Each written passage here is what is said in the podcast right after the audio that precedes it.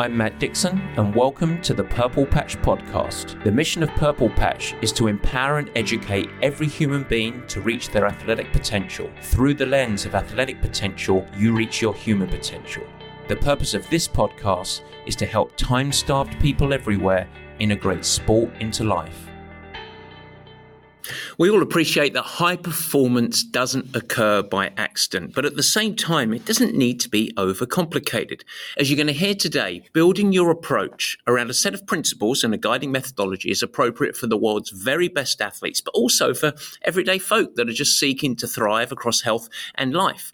Now, at the elite level, it's always a constant tension, a balance of the incremental gains, the finer qualities of high performance, all built around the other side of the equation of just repeatable, basic, fundamental habits.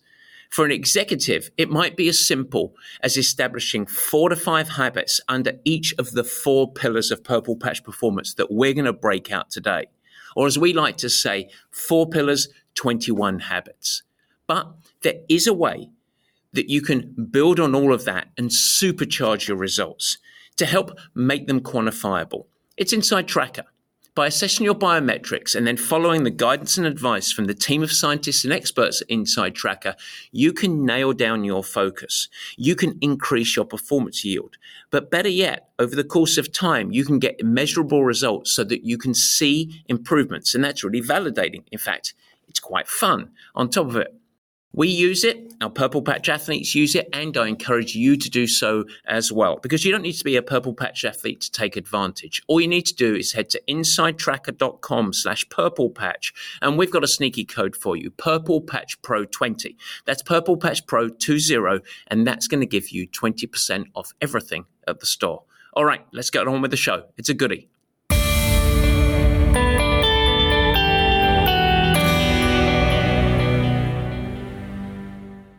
Central to everything Purple Patch is our methodology.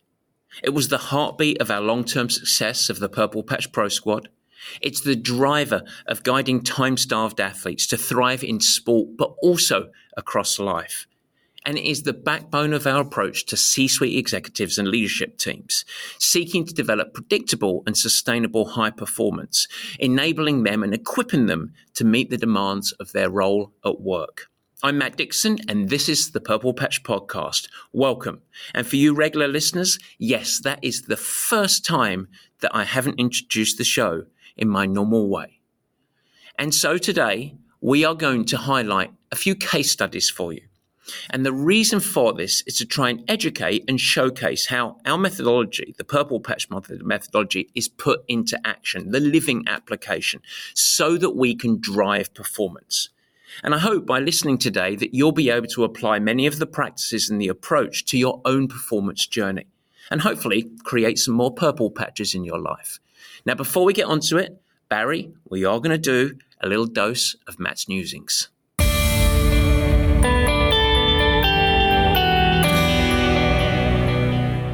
Yes, folks, it is Matt's Musings, and I'm going to do something a little bit different today. We're going to talk about Tri Squad, our flagship program because our sweet spot of Purple Patch is working with time starved athletes. And unfortunately, there are loads of good training programs out there, lots of great coaches, but the majority of them just take their methodology and dump their programs on top of life.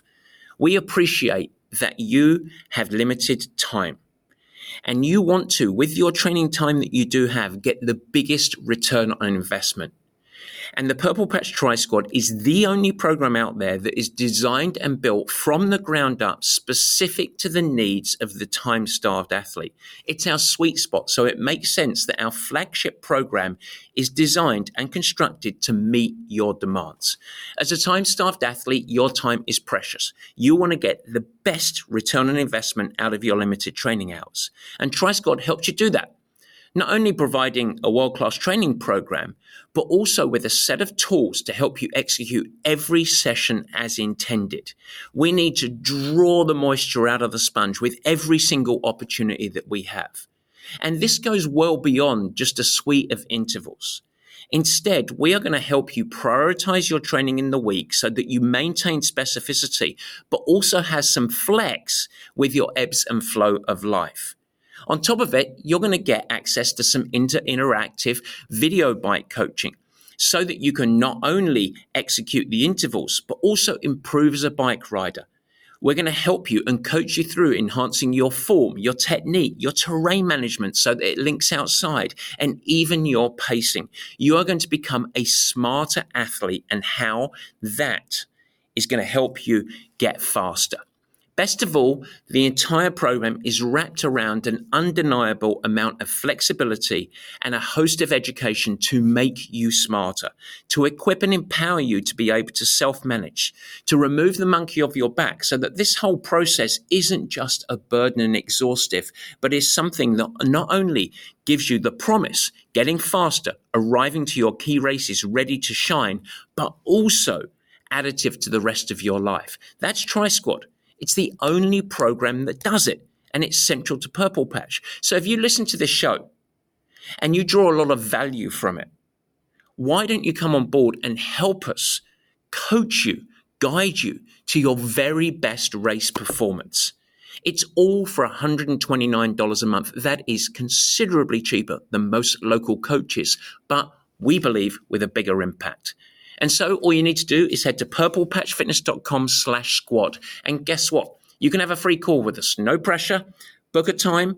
We'll get on the blower with you, as we like to say in England, and we'll see whether we're a good fit. Reach out right now. Let them know that I sent you from this show, and we will take it from there. All right, Barry, it's a crack today. We're talking about the four pillars. We're going through some case studies. They are going to be some fun stories, but also educational. It is time, folks, for the meat and potatoes.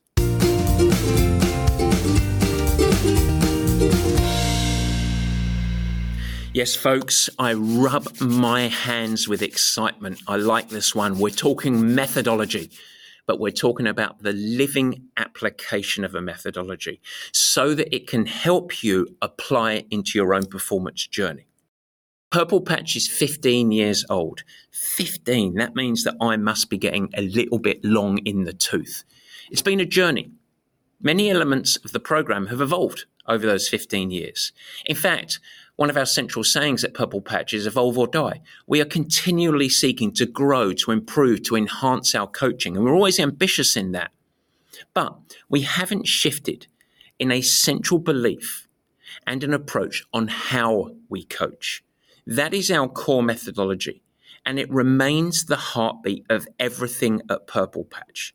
Now, as you're going to find out today, there's a very good reason for that.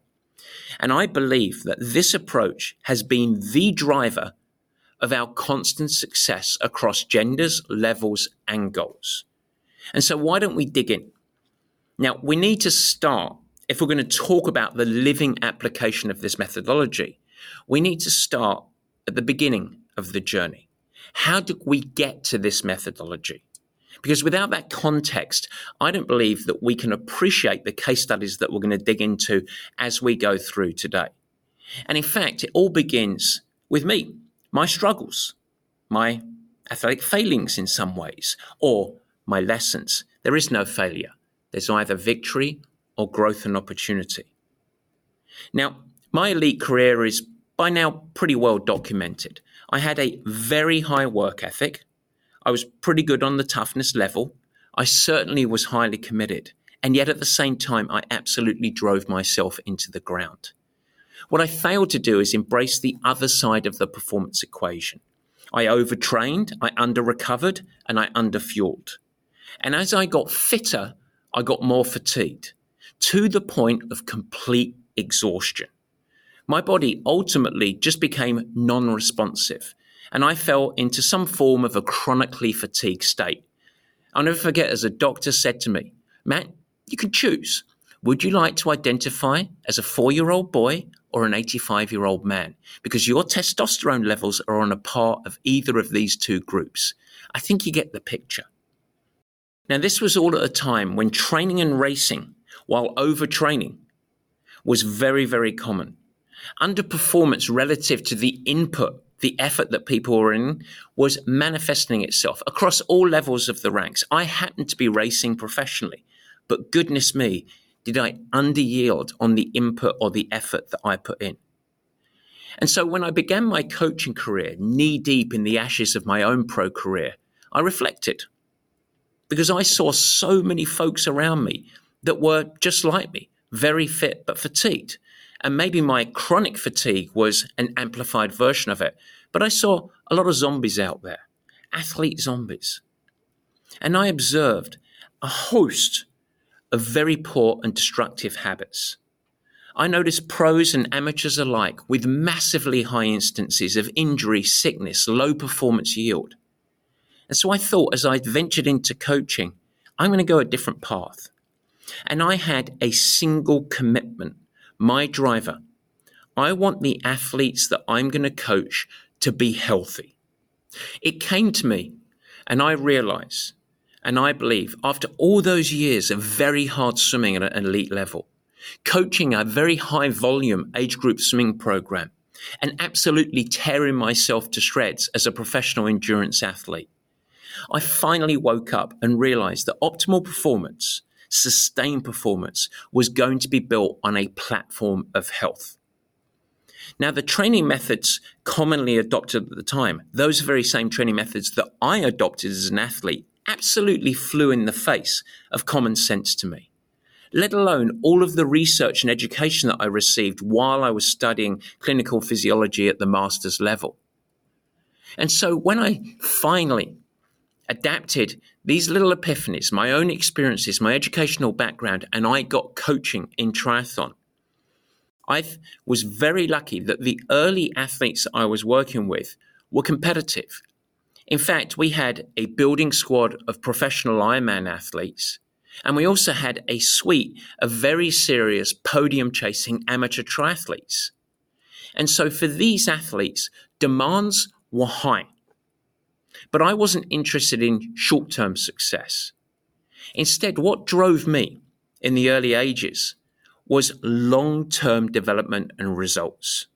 Call it greedy of me, but I wanted my athletes to go fast or fast if you're American, but also keep getting faster over a long period. I kind of wanted it all in a way. And I believe that the best route for that was for my athletes to develop a wonderful platform of health. Now, I realized at the time that there was no shortcut to this. World class performance is not easy. And so we couldn't lean into hackery or quick fixes or anything else. I was just simply pragmatically looking for long term success. And that was the early phases of the methodology that we put out. And goodness me, I was vilified. I was labeled very quickly the recovery coach. And all I heard was that I was selling cheap tricks, that I was a snake oil salesman, that I was more interested in sleep than hard work. And none of that was true, although not far off in some cases, because while I wasn't promoting sleep was more important than training, I did think it was equally important to the hard work and training that an athlete had to do. In other words, I knew that I had a framework internally that would help build a platform of health, but also long term performance. And I realized as a coach that I needed to help educate my athletes. In fact, almost drive or build a framework to help my athletes both understand the approach, commit to the approach, and create a sense of accountability, but also a compass when they strayed off track to come back under it. And what emerged from that need was four simple pillars of performance endurance training, strength training, nutrition, and recovery. And if you were going to be coached by me, this was the playing field. While every athlete and coach out there absolutely focused swim, bike, run, swim, bike, run, swim, bike, run, the endurance pillar, we said the program is an equal level playing field where recovery, nutrition, integrated strength had as much emotional and practical value as did the prerequisite of hard work. And we knew that when we could get an athlete's recipe right, then this was going to be the thing that created the positive results. And that's how the initial methodology for the pros emerged and ultimately was utilized throughout Purple Patch.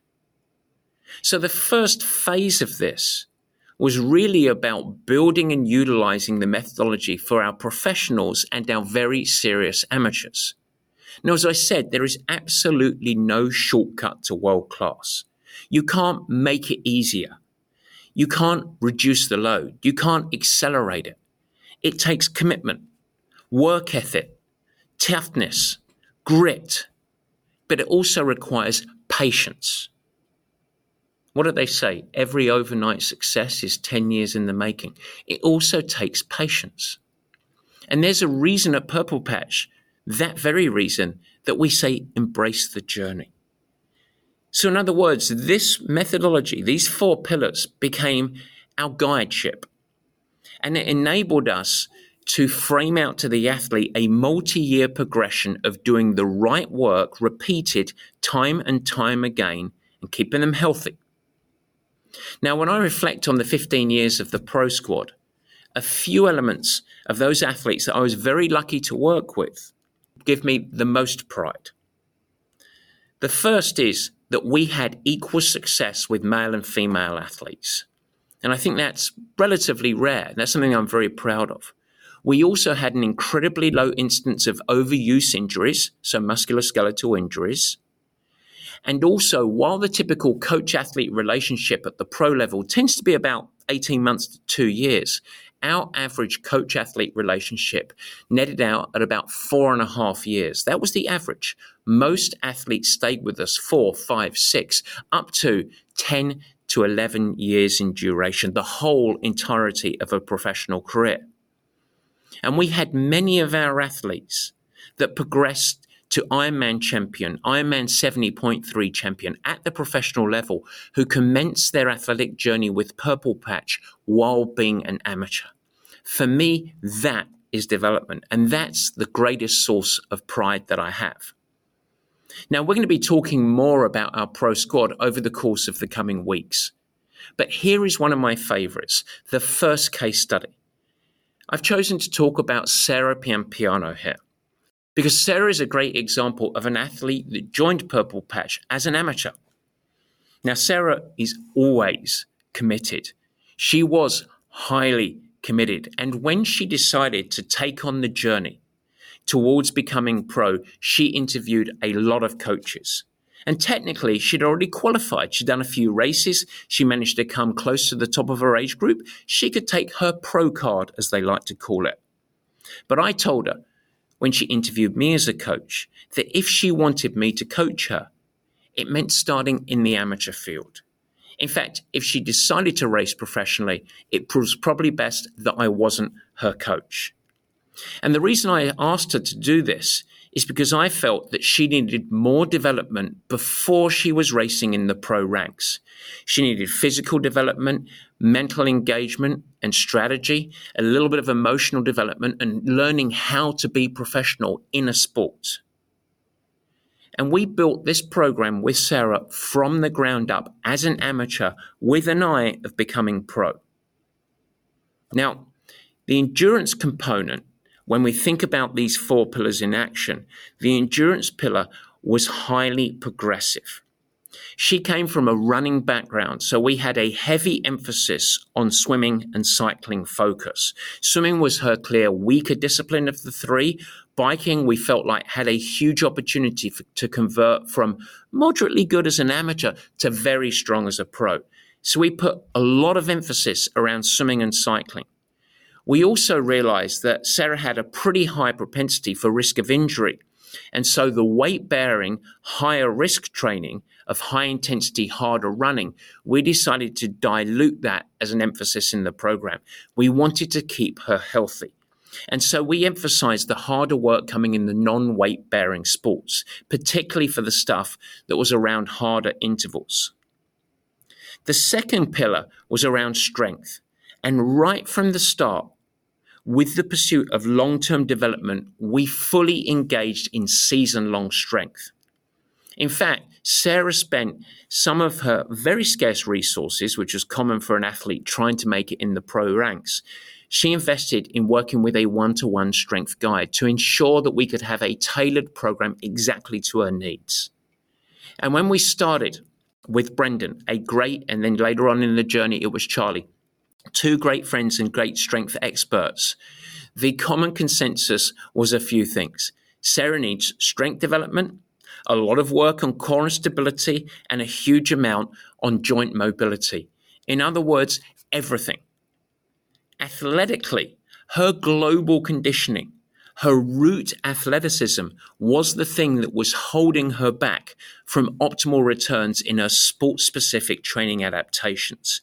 So, as equal of swim, bike, and run that we had as a focus, strength was an absolute equal priority in our overall program. Under the nutrition pillar, we required a complete overhaul. We needed to educate and teach and help Sarah implement habits to not just eat healthily and eat well, but to actually fuel the training demands. Of all of the pro athletes that ever joined Purple Patch, more than 80% of them incoming didn't eat enough calories to support their training demands. It's very, very common. And a part of that is it's really challenging. You're doing a lot of training. And it's very logistically and emotionally and even physically stressful to consume and write the right amount of calories and the right type of calories at the right time in any given day of training. So nutrition was from the ground up critical. Sarah had to consume more calories. We filtered out some of the less favorable foods for her, particularly the ones that didn't agree with her. She had a few allergies. And on top of it, she had a massive increase around protein consumption. Now, beyond that, we also started to implement some performance habits around nutrition, post workout fueling, daily hydration. But while this sounds quite a lot and a large project, a lot of it was really quite simple. In fact, we aimed to keep it simple and repeatable. The broad focus was eat a lot more of higher quality food with a keen focus on hydration. And finally, in the early years of Sarah's development, was the pillar of recovery. Now, this pillar was absolutely against Sarah's natural inclination, and that's normal. She was committed, she was ambitious, she was tough. But I insisted on a very regular three to four days of blocks of lower stress training. And in addition to this, every few weeks have this real clean out component I also insisted that Sarah aimed to try and go to bed at the same time every night and sleep for at least nine hours. That's a lot of sleep. But I realized as we were accelerating the training load, her body needed as much restorative time as possible to absorb and adapt to that training. Now, to Sarah's credit, her commitment extended to being highly coachable on this. And so while she never wanted to back down, as soon as she saw deep fatigue, she did so. She didn't enjoy it, she didn't like it, it went against her ambition, but she allowed herself to be coached to it. And that's a huge asset to someone that is seeking world class performance to leverage coaching to help them find their own blind spots. And Sarah was a living manifestation of this. Now, outside of these very basic principles the whole program was built around, there was a little focus on equipment and aerodynamics and other key elements that are essential to consider when you're thinking about world class performance, the very thin edge of performance. But almost everything else we simplified. The mission was to declutter so much of the confusion, the distraction, and build it around the basics. And you know what? It worked because Sarah experienced year on year progression, quickly becoming one of the best amateurs in the world, making the step up in her very first race, getting on the podium, her second race winning an Ironman 70.3. And that was fantastic. And it worked until it didn't because she broke her femur. And that's terrible. It's destructive to her career. And it was right at the point of the career that I felt as a coach, she was ready to step up from a successful pro to truly world class. And so after the initial bed rest, a broken femur isn't fun. You can do nothing. But after those few weeks, this was the time that we paused, stepped back, and leaned into the four pillars in an even more meaningful way. So, how did this show itself? Well, the first is strength. We're going to talk about the strength pillar first because I think this is a great endorsement of Sarah as an athlete. She doubled down on completely reimagining her body and the strength program. In fact, I would say that from here on out, she prioritized it even more. We decided to try and reprogram her movement patterns and ultimately take this opportunity when she wasn't chasing Ironman races to rebuild how her movement patterns occurred and her overall program. So before even thinking in terms of being a triathlete, we decided to try and rebuild the athlete. And it was a nine month program under that banner build an athlete, then build a triathlete. Her endurance training load was minimal, but we focused on two main things. And these were the two things that we could do. Number one, conditioning, because she's a professional athlete. So, what could we do to make the pump, the heart, and build up muscular resilience? And we had to think out of the box. She could do a bunch of swimming, that was good. But we also had to had to think about things that maybe weren't directly correlated. We leverage the elliptical trainer, the rowing machine, aqua jogging, a little bit of stationary biking to slowly build up conditioning. And the second element, the important element, was technique. If you can't train really hard, you can become smarter. And she became a student of how to ride your bike, terrain management. In other words, learning how to yield speed from whatever the fitness is, rather than doing the common thing for athletes of all levels, which is to just try and chase horsepower. I'm going to become an artist of terrain management, of technical development, of great posture throughout all of the disciplines. Her nutrition needed another overhaul again. She needed to add even more calories. And we introduced a relationship with Scott Tyndall. Some of you guys might know Scott Tyndall. He's one of the founders of Fuelin, and that's our nutrition partner. But the way that I got introduced to Scott Tyndall is via Sarah Piampiano. He became instrumental on helping rebuild her platform of health and setting herself up to absorb even more training load in the future and yield bigger performance from the training that we were delivering. And so that was a ground up experience with the nutrition pillar. And finally, the recovery. And this was perhaps the most important thing because what happened in recovery was a light switch. There's nothing like adversity to stimulate growth. And this is what happened with Sarah. Do you remember how we talked about recovery before with Sarah? She didn't like it. She was committed, she was tough, and she was enabling herself to be coached to it, but she could, could never fully embrace it. But this broken femur was the catalyst to change, to growth, to evolution. And it was a massive shift in the mental game. She repositioned recovery not as a necessary evil, but as a tool, not something to battle, but a point of leverage to help amplify her results. And by building this new recipe, what emerged was a new athlete, a new Sarah.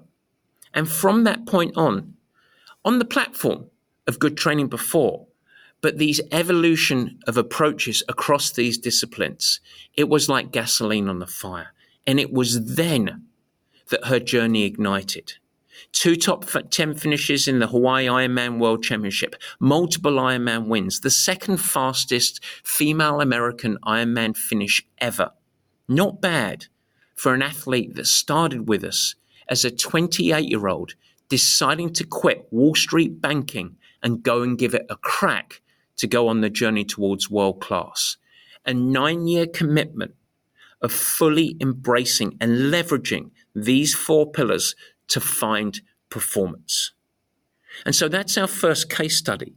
And that's great because that's a wonderful expression of world class performance. But guess what? We very quickly realized it wasn't just for the pros. So let's talk about the second phase of the implementation time starved athletes. This became a hugely interesting and topic of passion for me. What about all those athletes that are chasing high performance, but are also equally under great demand in broader work and life? Now, I distinctly remember the catalyst for this. Why did I become passionate about helping time starved athletes? I remember providing a presentation to a triathlon group, and I asked them a question. I said, How many hours a week does it take to be successful as an amateur in Ironman racing? And the large group of people, 75, 100 people, came across various responses. But the middle of the bell curve was most people believed, amateurs, that for them to be successful in an Ironman would take somewhere around 18 to 22 hours a week. Some people said more, maybe some people said a little less, but that was the average 18 to 22 hours a week. And I thought, goodness me, who in the heck has that many hours beyond work, social, sleep, family, little downtime? How many people do you know have 20 hours a week lying around? I don't. I bet you don't. Most people I know don't. So, therefore, it's no wonder that underperformance, sickness, injury are so prevalent in the amateur field. And so, adapting the very same methodology was simple, it was pretty easy.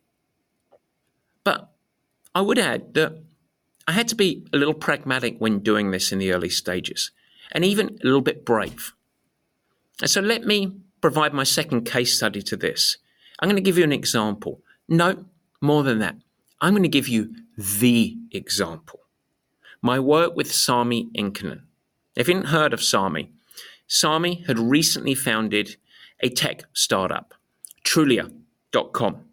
Now, he was acting CEO when we started to work. It was the early stages of the organization, and his business was growing. It was going gangbusters. He was building the team, he had all of the operations. It was a proverbial rocket ship. But in parallel to this tech startup and everything that it takes to be a founder and COO, Sami was also a really keen triathlete and a good one at that. There's a reason that I call him Sami the Bull. He had high aspirations in sport and so he had a very clear challenge. In fact, he was the epitome of what I labeled the time starved triathlete.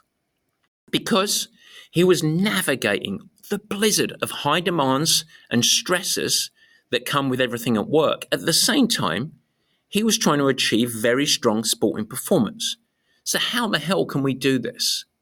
Well, ultimately, what we did collaboratively, I'll say, is we built the approach around two simple truths. The first is that the training and the supporting habits that I felt are essential. Remember, we're going to come back to the four pillars here. The training and the supporting habits could not become a second job. Pragmatism and sustainability was absolutely central to success. And the second truth we believed was a traditional program, a 20 hour a week program, remember, that we would just water down, would simply provide diluted results. So, in other words, this truth forced us to think out the box, to be creative, to adopt what I like to label an optimization mindset. And so we hatched an approach that was built around the very same four pillars of performance, the same long term consistency approach of development. And we needed the program to be sustainable, dynamic, with some flex to it, because he had fluctuating work and life demands, but also designed, and this is where my job really amplified, designed to provide the best results within the context of that life schedule. That was the big challenge. That's why we called it an optimization challenge. Now, clearly, when we were creating this, we couldn't just look from side to side. We couldn't just look at what other people were doing because that would just employers taking 20 hours a week and trying to cram it into a life schedule that simply didn't provide the time to execute it effectively. And so instead, we decided to begin at the other end of the spectrum. And there were four main elements of implementing the four pillars in Sami's case. Very simple. Element number one planning. Every week of training that we designed for Sami began by plotting out the other side of the coin first.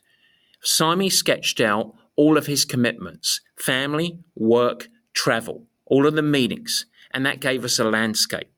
We then designated blocks that we would preserve for sleeping, downtime, social engagements, eating. Yes, we preserved preparation blocks for optimal nutrition was a part of the planning. You see how integrated and infused this is? Then what was left over was a set number of hours in any given week. And with those hours, we could build a training program anchored around endurance and strength training. Now, what that led us to is we never, ever, ever chase the outcome of X number of hours a week that we had to accumulate. Instead, we simply aimed to optimize the plan for however many hours Sami happened to have in that week. And it typically netted somewhere between 8 to 10 to 12 hours. His average over the course of his career, 10 training hours a week.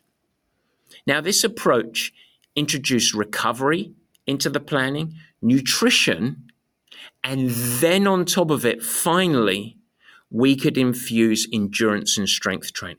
And that become a really workable solution. So that was element number one, very simple. The second element of how I introduced this was to create some flex into the unpredictability. Because when you're COO of a major tech organization, it's not going to go as planned. It's important to plan, but then you have to make smart decisions. You have to flex. You have to actually be able to manage through situations, much like competing in an Ironman. So if Sami had six or seven training sessions in a week, we would designate two or three of them that we labeled very simply as key workouts. And these were the tougher ones typically. These were the ones that were designed to drive the performance needle. Now, the rest of the training sessions were more supportive in nature. They had their role, they were important in the overall program, but they tended to introduce less mental and physical load. They were easier to execute, and they were also designed to easily scale up or down depending on life commitments. And in fact, if he had to make a decision, these were the workouts that he would bypass and move on to a key session in another day. What this did is empower Sami.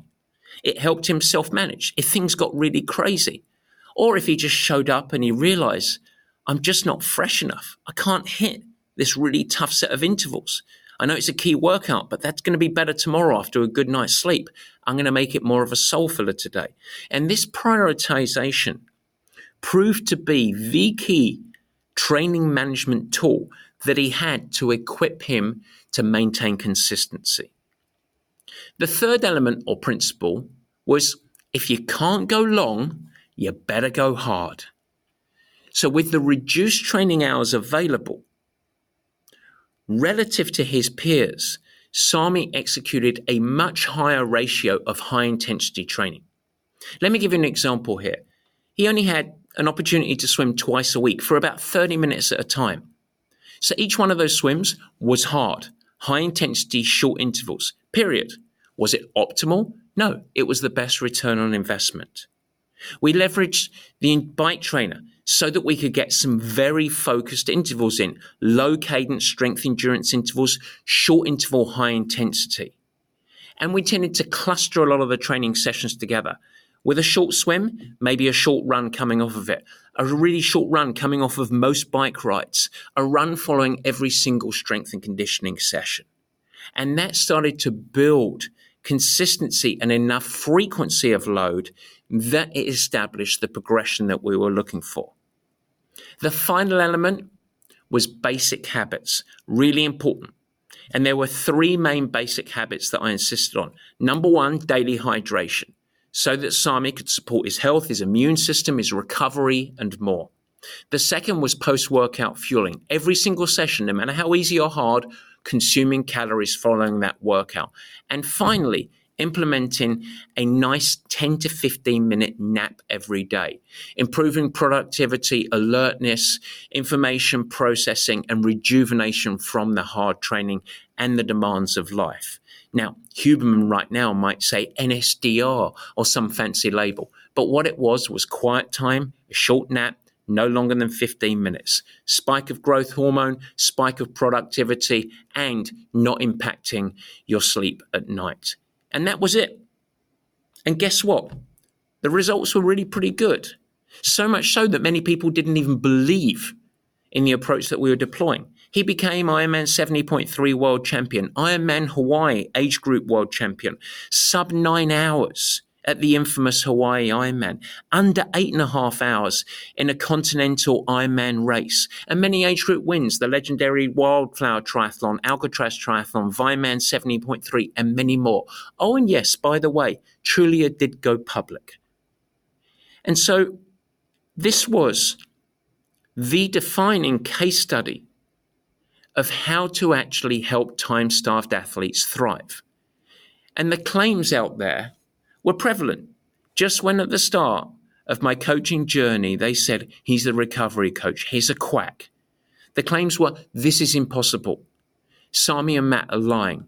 You can't go nine hours in Hawaii off of 10 weekly hours. And we kind of enjoyed that, proving them wrong. Because Sami became the barometer of how we went on to support time starved, goal hungry athletes. And the results from this methodology flowed. We had more than a thousand age group qualifiers to world championship events, multiple age group winners at those world champion events, and a suite of podiums. More importantly, perhaps though, we had a catalogue of long term development across genders, the same as our pro athletes, to achieve success. And that's where coaching gets really fun. But finally, what about a broader perspective? Because success to me, and I would say extend that to across the Purple Patch team, isn't just about helping people get faster. It also becomes really exciting and more meaningful when you help people amplify their life. Look, don't get me wrong, I absolutely loved coaching professional athletes. And I really enjoyed seeking amateurs and helping them to shine. But my biggest passion and source of pride was troubleshooting and guiding folks to improve in sport and achieve their goals.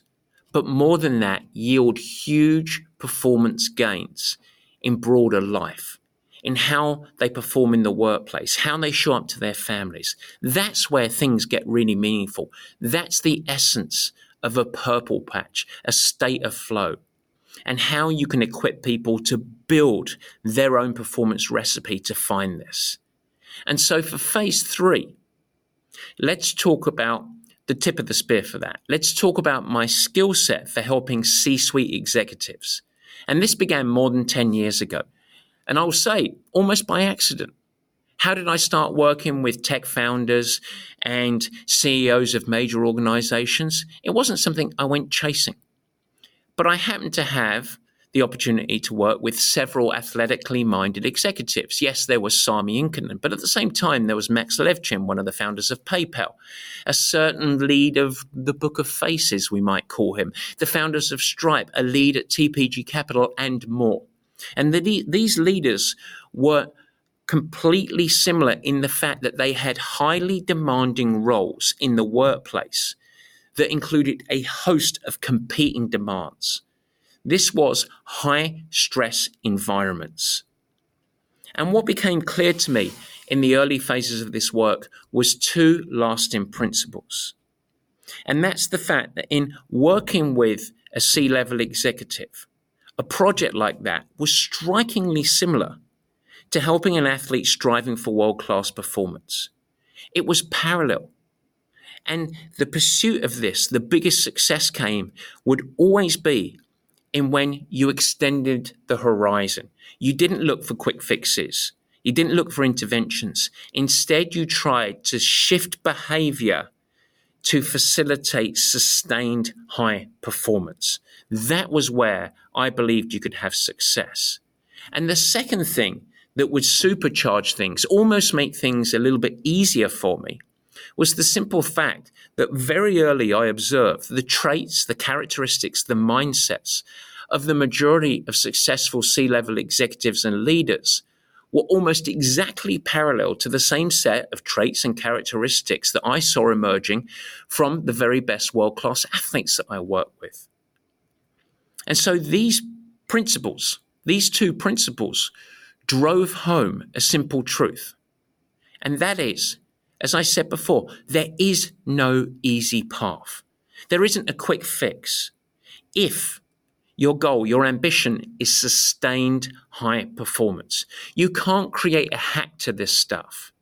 Instead, success comes when you successfully dial in a sustainable set of practices and habits that equip you to build capacity, to facilitate performance improvements, and ultimately enable you to do these over long periods.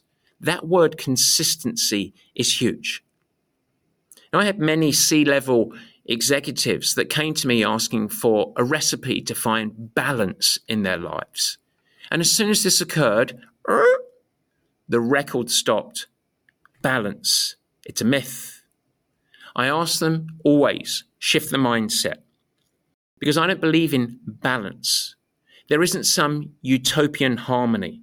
We're not talking about stress reduction here. Your role as a C level executive is demanding. It is going to include and will always include a host of consistent stressors, but also a whole bunch of stuff that is out of your control and unpredictable. And these external forces you're not going to have control over. And so, what you require as a C level executive is a program to equip you to meet the demands of your stressors, but also on top of it, build capacity so that you can manage through and excel despite those uncontrollable external forces. That's what success is. And that becomes so powerful, transformative. But the truth is that success is never going to emerge from trying to seek stress reduction or chasing balance. Instead, it emerges when we are successful in creating practices and habits that develop control, sustained high performance. Yes, those words that you hear of, they're so trendy nowadays. Anti-fragility, adaptability, firing on all cylinders. They are the backbone of your performance. It's true. It's good stuff. And so, the four pillars in action, our final case study. Well, when we're thinking about executives and workplace, these are put into action, and there is a continuum of the type of executive or leader that you might get to work with. On one end, you've got those that are really engaged with fitness and performance habits, and they get it yes, if I'm fitter, I'm stronger, I'm more resilient, I focus on sleep, I think about quality nutrition, and then I am going to show up as a leader. I'm going to be healthier, I'm going to thrive, and I get it. I'm already the converted. That's one end of the continuum. And that's great. And the puzzle with these types of leaders is filtering the noise, helping them see their own blind spots, because everyone, the highest performers in the world always have blind spots. That's the reason that Serena Williams and LeBron James have coaches because the best in the world realize blind spots and want to get experts to help them with perspective and help troubleshoot those. And so the puzzle with the performance minded executive is to filter the noise from so many of the performance experts out there, the gurus, and to find focus on the key elements that are going to actually provide performance yield. It's also about designing a daily endurance plan and set of practices around habits.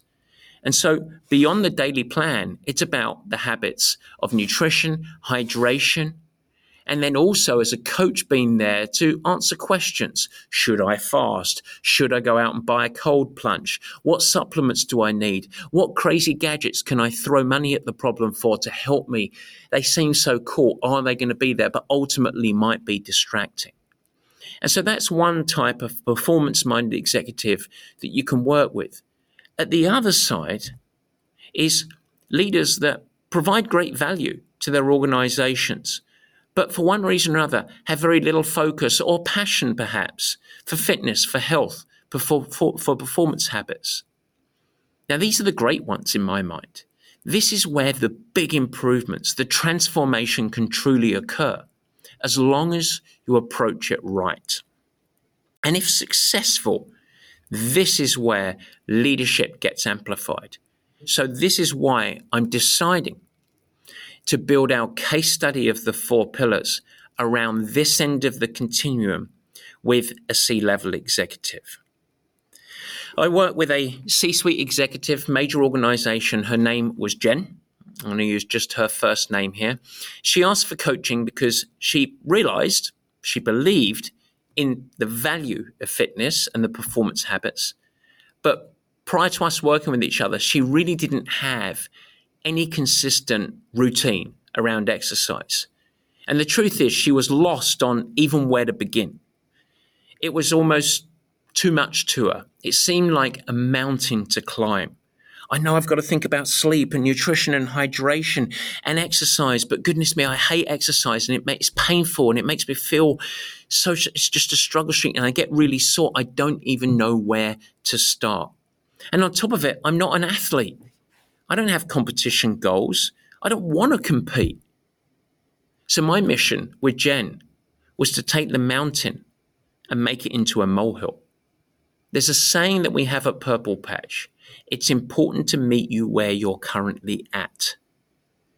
Now, this is very, very different than a saying that is one of my least favorite saying in the performance spectrum. Train like who you want to be. No, that's a route to trouble, to frustration, to injury, and probably failure. And so, in Jen's case, we had to meet her where she was. She had a partner that loved to run marathons. And that was maybe in part a source of inspiration. She saw his love, his passion, his fulfillment that he got for it, but also intimidation. And ultimately, I don't want to run marathons. I don't want to be an athlete. And yet, she realized that a sedentary lifestyle with a pretty poor habit around nutrition probably wasn't going to be productive for her as a leader.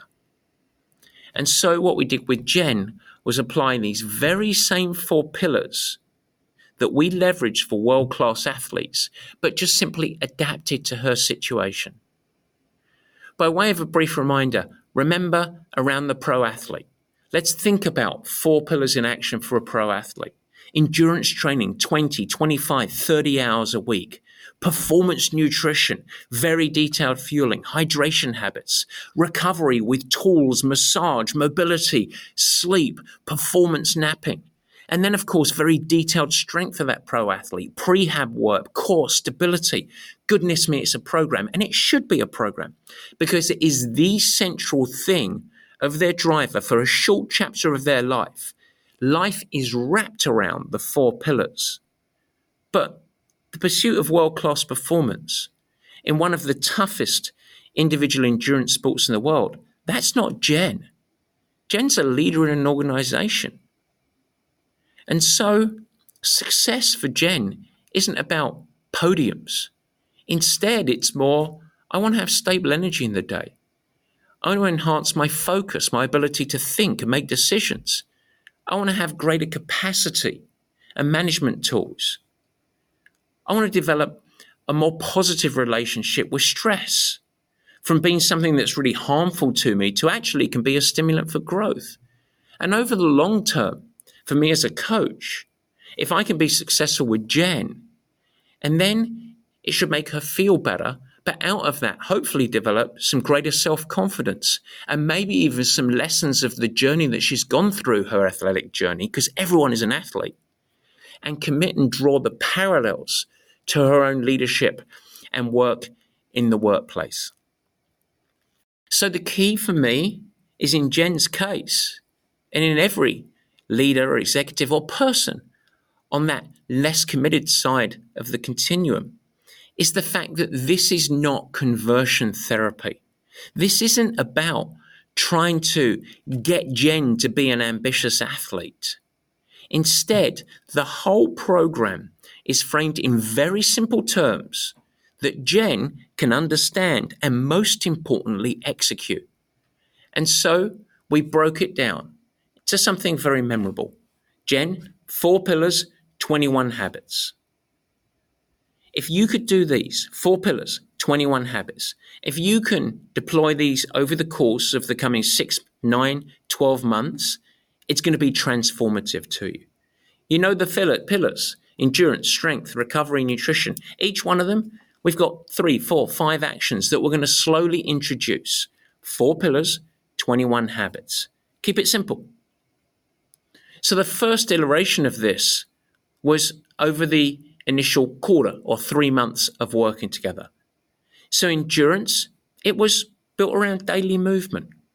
So, what that meant for Jen, because she liked this being outside, was walking outside, progressively increasing the duration, starting to introduce some hills into that walk, a little bit of natural terrain based intensity, making sure she was powering up each one. And then, after a few weeks, sneaking her in with a great amount of trepidation and anxiety, come and join one of my bike sessions at the Performance Center here in San Francisco. Just join in. I can't do that. I don't ride bicycles. There's going to be a whole bunch of elites. I'm not good enough, surely. And yeah, that's normal. Intimidation is normal. But you know what happened? She quickly fell in love with the environment, the atmosphere, the community, because when she looked around, she saw a whole bunch of people just like her. But what she really loved is how it made her felt. And the confidence that it inspired straight away of, I actually can do this. Pretty hard, high intensity intervals, but there's my endurance pillar. I've got a bunch of zone two work for you guys that like that trendy, walking outside, and I've got some short, high intensity intervals. Super. That's it. That's your recipe. No more complicated. Keep consistency with that. What about strength?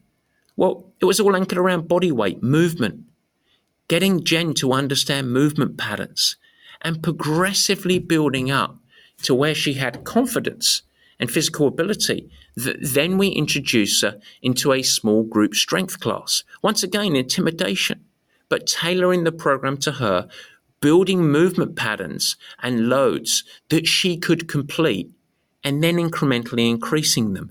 Mini victories. So the whole training program was about movement that directly correlated to the actions in her life, but that she could do successfully. Because when you're successful at something, you start to get the validation. I'm actually equipped to do this. But on top of that, you get the positives. Not, oh, this is so hard, it's exhausting, but wow, this is energizing. This makes me, most importantly, feel better. And that's what we're looking to do over the first three months or so. Super. And so far from fatiguing, she was energized and repeatedly doing this four or five days a week. And you know how I knew it was starting to work? Because she said, I don't like the off days. I need to do something. And so I just said, do something soul filling. Go for a walk in the woods. You live near the trails. Go for a walk. She got more steps. She got more, tissue resilience, a little bit of cardiovascular conditioning. It's all part of the quote training. And so what we managed to do was shift perceptions from training being something that an athlete does and from being painful and hard and tough to something that was a catalyst for energy, to be a happy place for her. Dare I say it? Fun. And that's how you start, because it's all about mini victories. But what about the other two pillars? Simple, really, really simple, but valuable. What I did with Jen is I asked her to go through Inside Tracker. I wanted to get a profile of her biometrics, and the results and therefore the opportunities were clear. And what we did is we implemented, by way of that result, not everything we could do off of what Inside Tracker told us, but instead just a few things. So in nutrition, there were three things I asked her to do. Number one, eat a lot more protein, a lot more. For Jen, that ended up being one gram of protein for every pound of her body weight every day. And that was triple what she was getting in. The second thing, just like Sarah Piampiano, our pro athlete, I asked her to refuel after every session. And I said, consume some carbohydrate, consume some protein. Now, what it looked like for Jen if she went out for a 30 or 45 minute morning walk, or one of my 60 minute bike sessions, or maybe a 15 minute soul filling walk, whatever it was, it was followed up with a good breakfast. She loved eggs with veggies and maybe a bagel or a tortilla. And this was much more than she was previously doing as a consistent habit. And it refueled her, lowered cortisol that were associated with that training session, but also gave her brain energy throughout the course of the working day. And finally, for Jen, something that every human being should do. As soon as she wake up, get into light and get hydrated. I asked her to kick off every single day of her life after a dehydrating night's sleep with one litre of fluid. And after that, I said you need to drink three litres of fluid over the course of every day. No more than that. Don't overcomplicate it. We're not going to do any supplements. This is it for the first three months. And under the fourth pillar, the final one, you should remember it by now, folks recovery. I only asked for one thing. One thing, Jen. I want you to, as much as you can, knowing that sometimes you have to travel and that's going to be a proverbial, to be English, spanner in the works, I'm going to ask you to do one thing. And that is simply aim to go to bed at the same time every night. Now, in addition to that, that means you go to the same time and sleep at least seven hours. Let's wrap it up into one. Go to bed at the same time, sleep for seven hours or more. That was it. This was the program. And so it began with 15 minute daily walks.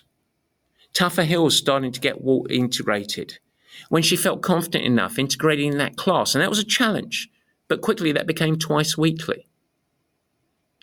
And what she had over three months was endurance activity, a little bit of strength work, some high intensity intervals, that was great, and some core and stability, the four legs of a stool. And the result of it was a little bit of happiness, a little bit of fun, energy.